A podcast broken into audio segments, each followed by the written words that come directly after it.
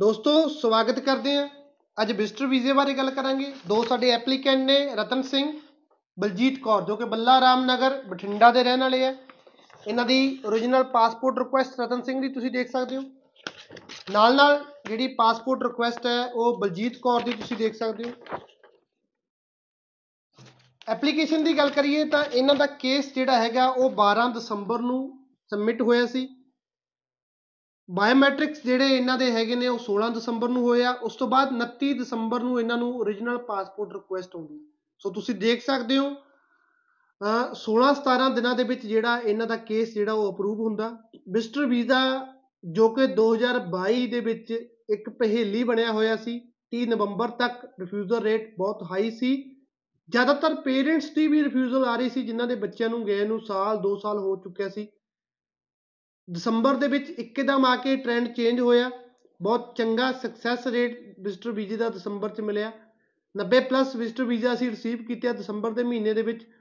Hop ਹੈ ਵੀ ਜਨਵਰੀ 2023 ਦੇ ਵਿੱਚ ਵੀ ਜਿਹੜਾ ਟ੍ਰੈਂਡ ਇਦਾਂ ਹੀ ਕੰਟੀਨਿਊ ਰਹੂਗਾ।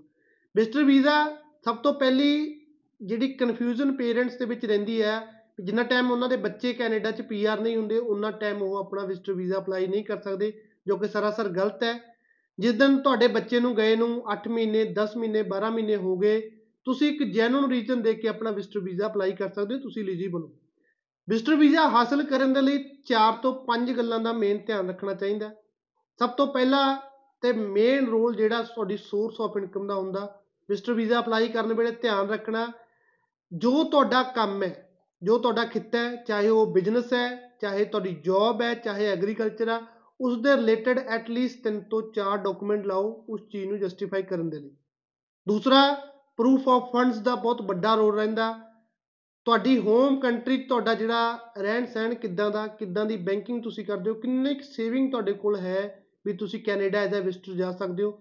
ਉਹ ਸਾਰੇ ਦੇ ਸਾਰੇ ਡਾਕੂਮੈਂਟੇਸ਼ਨ ਤੁਹਾਡੇ ਫੰਡਸ ਦੇ ਵਿੱਚ ਹੁੰਦੇ ਆ। ਉਹ ਚਾਹੇ ਤੁਹਾਡੀ ਐਫਡੀਆਰ ਹੈ, ਚਾਹੇ ਕੋਈ ਜੀਪੀਐਫ ਹੈ ਈਪੀਐਫ ਹੈ, ਕੋਈ ਮਿਊਚੁਅਲ ਫੰਡ ਹੈ, ਕਿਸੇ ਵੀ ਤਰੀਕੇ ਦੀ ਸੇਵਿੰਗ ਤੁਹਾਡੇ ਕੋਲ ਹੈ, ਤੁਸੀਂ ਐਪਲੀਕੇਸ਼ਨ 'ਚ ਦਿਖਾ ਸਕਦੇ ਹੋ।